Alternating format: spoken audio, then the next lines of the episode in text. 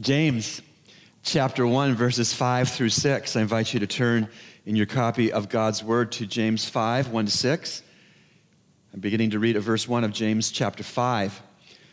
Come now, you rich, weep and howl for your miseries which are coming upon you. Your riches have rotted, and your garments have become moth eaten.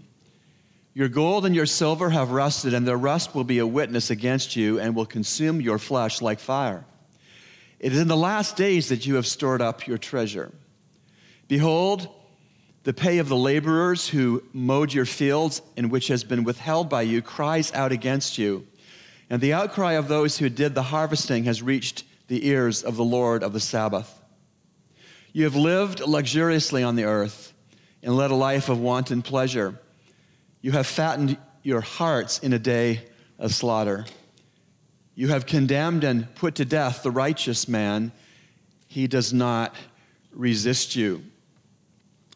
This chapter opens with some pretty direct words. It says, Now listen, you rich people.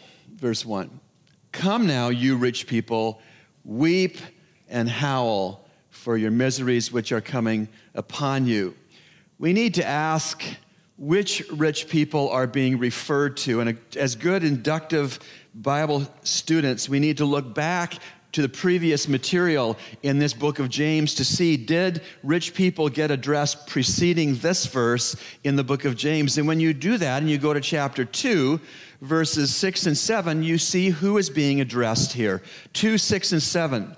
But you have dishonored the poor man is not the rich who oppress, oppress you and personally drag you into court?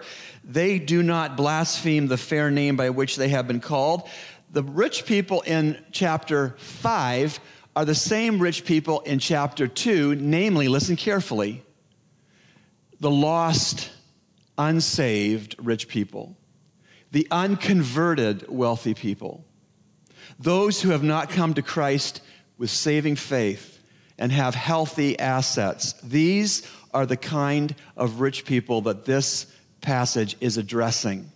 Not born again, converted, blood bought, redeemed rich persons, but those who are trusting in their wealth and not Christ to give them status, standing, identity, and worth. The rich persons in this country and others that have no conscious dependence on God for their way but instead run roughshod, exploiting and aggressively treating those who have less money than they do. We're talking about non Christian, exploitive, aggressive rich people. Now, we say that in chapter 2, these aggressive uh, rich persons who do not have faith in Christ exploit the worker, the hard workaday person who is in their employment. In fact, they even go so far as to take a person with modest means to court to try to get more money out of the person. They haven't even paid the debt they owed to the worker who is in their employment. This doesn't sound that different than today. There are persons who have a lot of money who do not have Jesus, who throw their weight around and mock and spurn those who do love Jesus. In many circles, exploitation and aggression are behaviors that are admired. Running roughshod over the so called little persons and pushing them around, even if they have no means to defend themselves in a court of litigation. We see that in America, we see that in Canada. At times we see that in the Bahamas, I'm sure. Years ago, my father had a born again Christian friend, an investor, and a businessman who wanted to open a large new funeral home. There were many, plenty of wealthy, lost, aggressive, exploitive uh, people around the property he wanted to build the funeral home on. And they absolutely hated the concept of having a funeral home as a neighbor to their businesses. This is what one of the mean neighbors, rich, mean neighbors said, and I quote I don't care what your deed or my deed says. You'll never put drainage over my land. And I'll fight you in court until you're both out of time and money. That's James 2 6 and 7. But you have dishonored the poor man. Is it not the rich who oppress you and personally drag you into court? Do they not blaspheme the fair name by which you have been called? And so, according, moving back to chapter 5, verses 1 to 6, according to James 5, 1 to 6, God says two things. He says, first, I want you to do something if you're in that category. If you're rich and you don't have Christ as Savior, exploiting others and you're aggressive and you're only looking out for number one, I want you, to, on the one hand, to do something, and on the other hand, I want you to know something. And the first thing that God says to these rich folks that don't love Jesus or trust Him as Savior, He says to them, Weep and wail. Weep and howl. Come now, you rich, weep and howl. God says to the person who's trusting in their balance sheet and their assets instead of the finished work of Christ on the cross, and they throw their weight around to exploit others who have less money than them, God says to them, You weep and you howl. That's the first thing that God wants unsaved rich people who are mean spirited to know. You ought to weep and you ought to howl. Notwithstanding all you have, you ought to weep and you ought to howl. Then God says, moving from what you need to do in a person in that category, what you need to know. If you're exploiting and being aggressive and throwing your weight around and being unjust to people that work for you, taking them to court, suing them, you need to know something if you're an unsaved rich person who has that mindset. You need to know that you need to weep and wail. And we're going to get four reasons God gives to those kinds of persons that they ought to weep and howl. Now, that God would tell them one thing to do is to weep and howl may strike you as odd. Wail here in the Greek is aludzo. Aludzo. Doesn't that sound like howl? Aludzo. It's probably odd to your thinking that a very, very rich lost person should howl in misery because, after all, a lot of us entertain ourselves by watching their lives on television and the lives of the rich and famous and coveting, reading the magazines and such. The world and the, the worldly Christian and the carnal Christian would suggest that the very, very rich lost person has a, quite a lot of other things they should do. Socialize, enjoy, invest, travel, build, collect, trade, lecture, write, party, relax. But God says, weep and wail. Weep and wail. Why? This brings us from what God says the unsaved, exploitive, lost, and aggressive wealthy person ought to do, which is to weep and howl. Now it gives us four reasons why that person should do that. We move from the what to the why. Why should such a person in that category uh, weep and howl? Why should the lost, exploitive, unconverted, aggressive, lit- litigious person who's rich, why should they, in fact, weep and howl? What do they need to know? They need to know four reasons why they should weep and howl. Four reasons that God gives that they ought to weep and they ought to howl. And number one is the first part, second part of verse one. They should do that because misery is moving in. Misery is moving in. Do you see it there? This latter part of verse 5 1. For your miseries, which are coming upon you. First reason that a wealthy, unregenerate, mean spirited, affluent, and rich person should weep and howl is because misery is moving in on them eventually. The second reason they ought to weep and howl is that material wealth will depreciate. Material wealth will depreciate given enough time verses 2 and 3. Your riches have rotted, and your garments have become moth eaten. Your gold and your silver have rusted, and their rust will be a witness against you and will consume your flesh like fire. It is in the last days that you have stored up your treasure. God says the clock is ticking. And you may have a lot saved, you may have a lot invested, you may own a lot of stuff, but the clock is ticking. And one day, all that you own will depreciate. When Rockefeller died, the streets of New York City were abuzz with the question, what, how much did he leave behind? Wise family members said, How much did he leave behind? Everything. He left everything behind.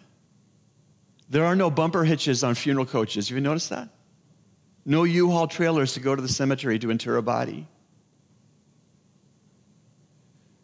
exploitive, aggressive, unsaved, wealthy folks should really do what God says and weep and wail because number one, misery is moving in, and number two, material wealth will depreciate. But there's a third reason forgotten accounts payable are not forgotten at all. Verse 4 Behold, the pay of the laborers who mowed your fields, and which has been withheld by you, cries out against you. And the outcry of those who did the harvesting has reached the ears of the Lord of the Sabaoth. God says the, the accounts payable you think have been forgotten because the little person isn't at your door every day. God hasn't forgotten. And so the person who's rich and does not have Jesus as Lord and Savior, who is aggressive and exploitive and lousy at paying their debts, should weep and they should howl because misery is moving in and because their material wealth will depreciate and because their forgotten accounts payable are not forgotten at all in heaven. And the fourth reason private and personal excesses are neither private nor personal. The person who's aggressive and exploitive and unsaved and runs ramshot over others with glee. They think perhaps that their private and personal excesses are just that private and personal. Mind your own business, they might say. But God says that those kinds of excesses are really not private. God knows about them, and they're really not personal. God's going to hold them accountable for them. God says in verses 5 and 6 that these per- private and personal excesses hurt others. They hurt others, and they're known to God. Verses 5 and 6. You have lived luxuriously on the earth and led a life of wanton pleasure, and you have fattened your hearts in the day of slaughter. You have condemned and put to death the righteous man. He does not resist you. I'll say it again. We're not talking about born again, spirit filled, redeemed, wealthy persons. Truly, the poor is called the righteous, with the opposite being the rich person that's being addressed in this passage, which I'll say it again, is unconverted, not a Christian, depending on their own stuff, their own smarts, their own assets, their own private homes, their own jets, their own investments to make a way for them in life. We all know Bill Gates, not personally, we know of him. Multi billionaire started Microsoft. He built a $60 million US home near Seattle, 60 million.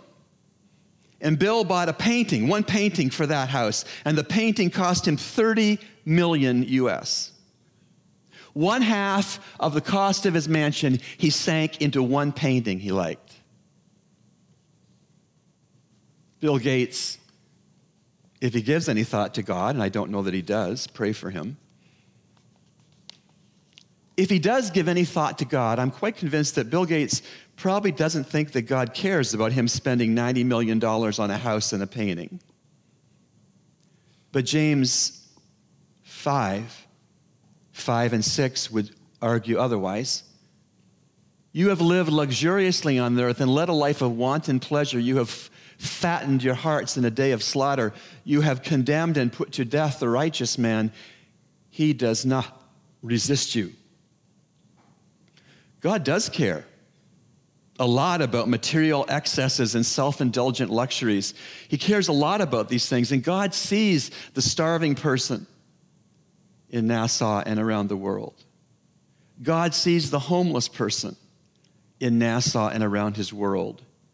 And God makes the connection between the world's Bill Gateses and the world's soon to die due to starvation. And look at the connection again in verses 5 and 6. You have lived luxuriously on the earth and led a life of wanton pleasure. You have fattened your hearts in a day of slaughter. Now, watch it.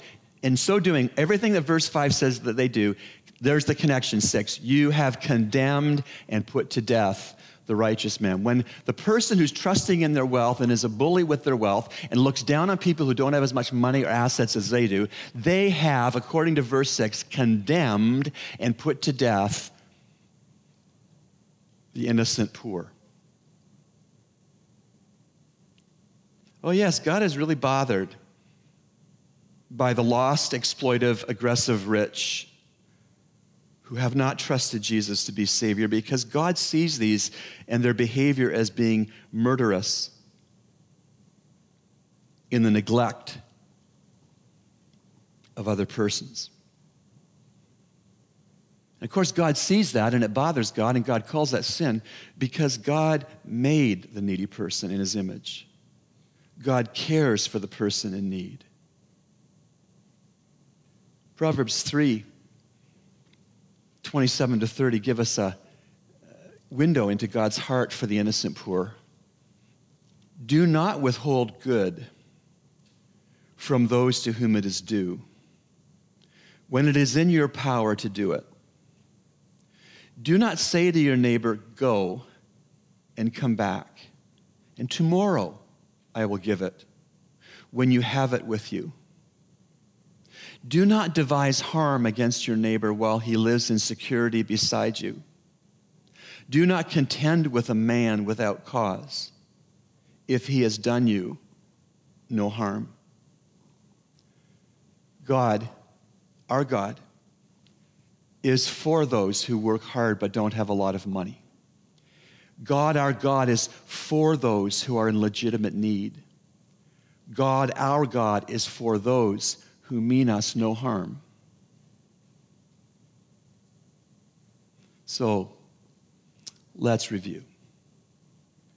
This passage is speaking to wealthy persons who reject the cross of Christ, who are unredeemed, unconverted, unregenerate, who throw their weight around because of what they own and have saved and invest to be exploitive of people around them, to be aggressive toward people around them, to not pay the debts they're due because they know the people they owe the money to will not take them to court. And God says those kind of folks should do something. And rather surprisingly, the one thing that God tells those folks to do is to weep and to howl. And the passage goes on to tell those folks four good reasons why they ought to weep and howl.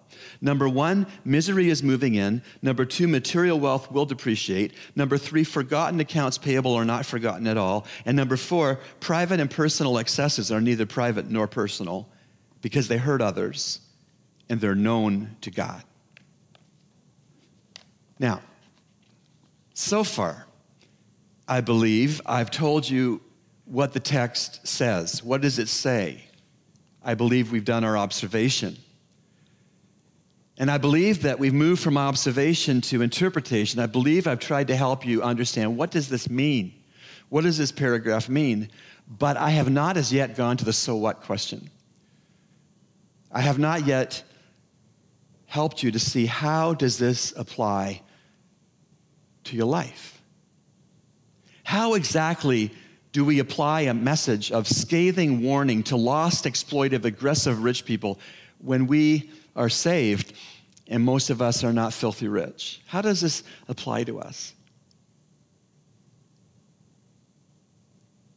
Well, we ask a question Are there any lost, exploitive, aggressive, unsaved rich persons in the house? Not likely. Another question Are there any lost persons in the sanctuary this morning? Perhaps. Are there any rich persons this morning? Before you eliminate yourself and you say, Well, I'm not rich, I'll just check out here. I won't listen anymore because I'm not particularly rich. I work from paycheck to paycheck. There are rich persons in the sanctuary this morning, and it's basically every one of us. Did you know that if you have food in your refrigerator, clothes on your back, a roof over your head, and a place to sleep, you are richer than 75% of the world's population.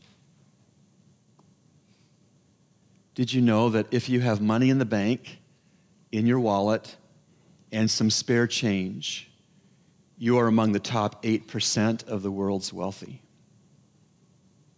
Do you know that if you woke up this morning with more health than illness, then you are more blessed than one million persons who will not survive this week? Do you know if you have never experienced the danger of battle, the agony of imprisonment or torture, or the horrible pangs of starvation, you are more advantaged than more than 50 million persons this morning on earth. Check that, not 50, 500 million persons on earth. And if you can read your Bible and the screens that project words, if you can read, you are more fortunate than 3 billion people in the world who cannot read at all. Oh, we're rich. This message is for the unsaved rich who exploit the poor. But we need to remember, as saved persons, that compared to a vast percentage of the world's population, we all are very materially rich. So, what are some so whats? The what is godless, unregenerate, aggressive, exploitive rich people, you weep and howl. That's the what. The why, why God tells those folks to do that is that misery is moving in, material wealth will depreciate, forgotten accounts payable are not forgotten at all, and private and personal excesses are neither private nor personal. They hurt others and they're known to God. So let's take some so whats. What difference should this make in my life? And what difference should this make in all of your lives? Well, the first so what, I think, is it would be good to lovingly and prayerfully help certain lost, affluent persons to see that their current ease is not as significant as their coming misery. Now, by that, I don't mean you just go right for the juggler when someone doesn't know Jesus and they have a lot of money and say, you know, a lot of misery is coming your way. Yeah, stay tuned. No, you lovingly have a conversation as, you, as God enables, and you talk about maybe a question or two like this. You know, some people have a lot more than others, but you know, in the mind of God, He sent His Son to die for all people. You know, some people that have things trust those things to make them important. Some people that are rich don't give a thought to God. See what happens? You're trolling, you're fishing. Leave them longing, not loathing. Just say a little bit. And if God opens the conversation, you go a little further. None of us can take anything with us. We're not redeemed by corruptible things like silver and gold, but by the precious blood of Christ. Our church is full of people of all socioeconomic brackets. We love each other. If you won't lovingly tell them when God gives you the opportunity, who will? So, what, number two? Since material possessions depreciate, decide not to trust in them. Now I'm talking about us. I'm not talking about the exploitive, aggressive, unsaved rich person. I'm talking about me. Since my material possessions will depreciate, I better decide not to trust in them for my identity. The things I have don't define me. I better not trust in my things for my security. Nor should I trust my things to give me worth. None of us are what we buy. Not the car we drive, not the labels we wear in our clothing, not the schools we send our kids to. We are not defined by what we buy. The third so what is pay anybody you've cheated. That might be the cashier at Super Value when she gave you $5 more in the change than you had coming to you. Well, Super Value's got a lot of customers, millions of dollars of inventory. $5 won't bother them. Bothers God. go back and say, Excuse me, ma'am, this is my bill. I just, you just rang me through. I gave you such and such amount, and you gave me $5 too much. I want to return it. Really? Mm hmm. I'm a Christ follower.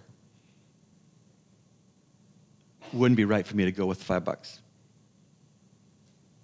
Pay anybody you've cheated. I haven't been here too long, but I'm starting to figure out that it's common for some Bahamians to say, I'll pay you, and they don't ever pay you. May that never be true in the body of Christ at Calvary Bible Church. If we owe a debt, pay it. Don't excuse it. Don't sweep it under the rug and hope it'll go away.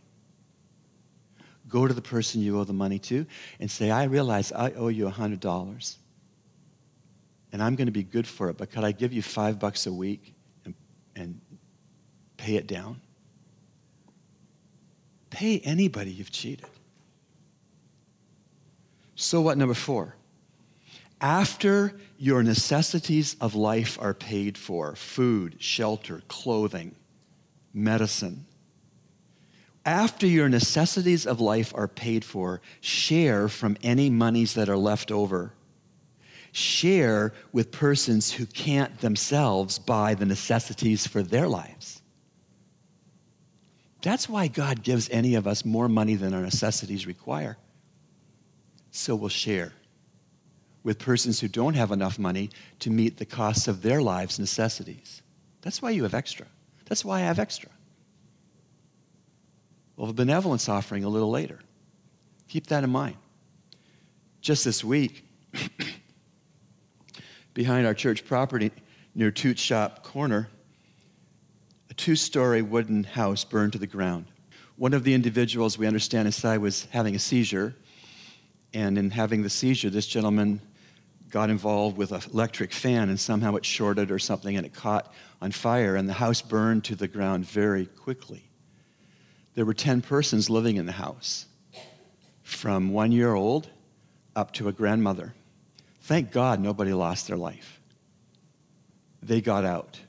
Five of the children who lived in that house come to our Awana clubs. Five. Pastor Nicholas has been over to interface with the family, and other leaders of our church have done that, and they want to rebuild. They're living, 10 of them are living with a neighbor. You, some of you already have heard of this, and you've come forward in loving kindness and giving clothing and money. And I thank you for that. A week from today, in the will of God, we're going to receive a special love offering for the family to help them after their fire. So you be prayerfully considering what you might like to give above and beyond what you give to this ministry to help this precious family. That will be on February the 12th. But again, let me say it again. The fourth so what of this passage is that after your necessities of life are paid for, share any monies left over. Share with persons who can't buy themselves the necessities of life. Jesus said, Inasmuch as you've done unto the least of these, you've done it unto me. Now, I must say, before we finish this sermon, I must say that a careful reading of the Bible tells you something that in both the Old and the New Testaments, there are lots of examples of wealthy, affluent, saved persons, both the Old and the New Testament. Abraham, Job, David, Solomon, Josiah, Philemon, Joanna, Joseph of Arimathea, Lydia, just to name a few. There are all kinds of examples of those who were materially rich in both the Old and the New Testament. The Bible has nothing against rich persons. And the persons that I just listed from the scriptures didn't exploit anybody.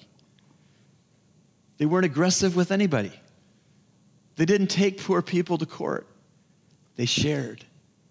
They gave so that ministry could take place, so that churches could be planted. They shared. As you know, Joseph of Arimathea shared his unused burial tomb. I've been inside of it, spacious. Lydia shared her home and all that it's contained for a brand new church in Philippi. And instead of being aggressive to others, these precious people were merciful and forgiving to others. Abraham forgave nephew Lot for taking the best real estate. Job forgave his accusatory comforters who were no comfort at all. David forgave the deranged King Saul that was trying to kill him. And folks, prepared to two thirds of the world, we are all filthy rich. So let's be rich like Abraham and Job and David and Solomon and Josiah and Joanna and Philemon and Joseph of Arimathea and Lydia. Let's be like them. Let's treat other people as precious and the things that we own as props with which we can do the will of God. Treat people as precious and treat the stuff that we own as props in the doing of the will of God. There was a Presbyterian pastor in Illinois who challenged the people of his congregation with this kind of a message I preached today and a small group formed by itself in that church. It was a small group of wealthy men, a wealthy heir to an, an inheritance, a vice president of a pension plan, an, an entrepreneur, an editor, and author with a major book deal, and two successful real estate brokers. These men, of their own accord, led of the Spirit, formed a small group after a sermon like this. Listen to what the group's pastor, John Crosby, says about the group we have decided that living with wealth should be spiritually difficult and remain so. Without the prod of conscience, wealth paralyzes. Smooth rationalizations and tempting power are too much for most of us when we stand alone. There are no comfortable, clear answers, but camels learned how the body of Christ can begin to help people in need. End of quote. And by the way, this group of Presbyterian men named their small group the Bruised Camels. The Bruised Camels. This world needs a lot more bruised camels. Abraham and Job and David and Solomon and Josiah and Philemon and Joanna and Joseph of Arimathea and Lydia were all bruised camels. Could you be a bruised camel? According to Matthew 19, verse 24, the Savior said, It is easier for a camel to go through the eye of a needle than for a rich man to enter the kingdom of God.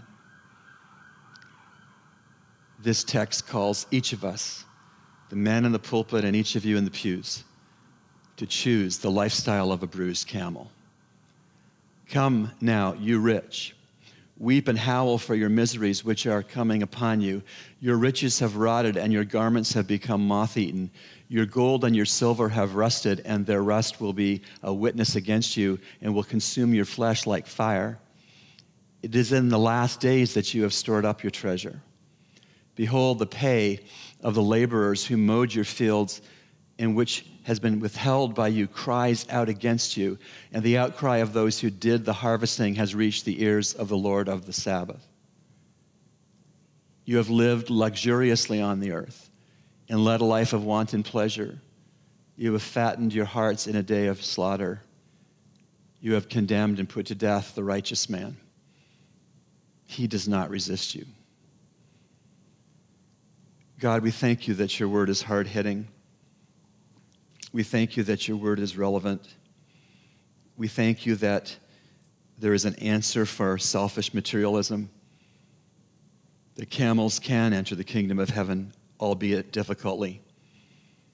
We pray, Lord, that you give us opportunity to live like bruised camels ourselves, mindful that we are yours, and mindful that we have a lot more stuff certainly than the average person in the earth.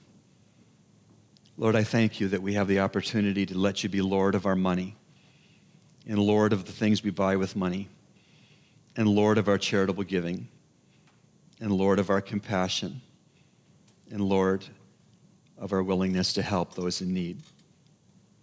We pray these things that you would be honored and glorified, Lord Jesus, and that you would draw all men to yourself. Amen.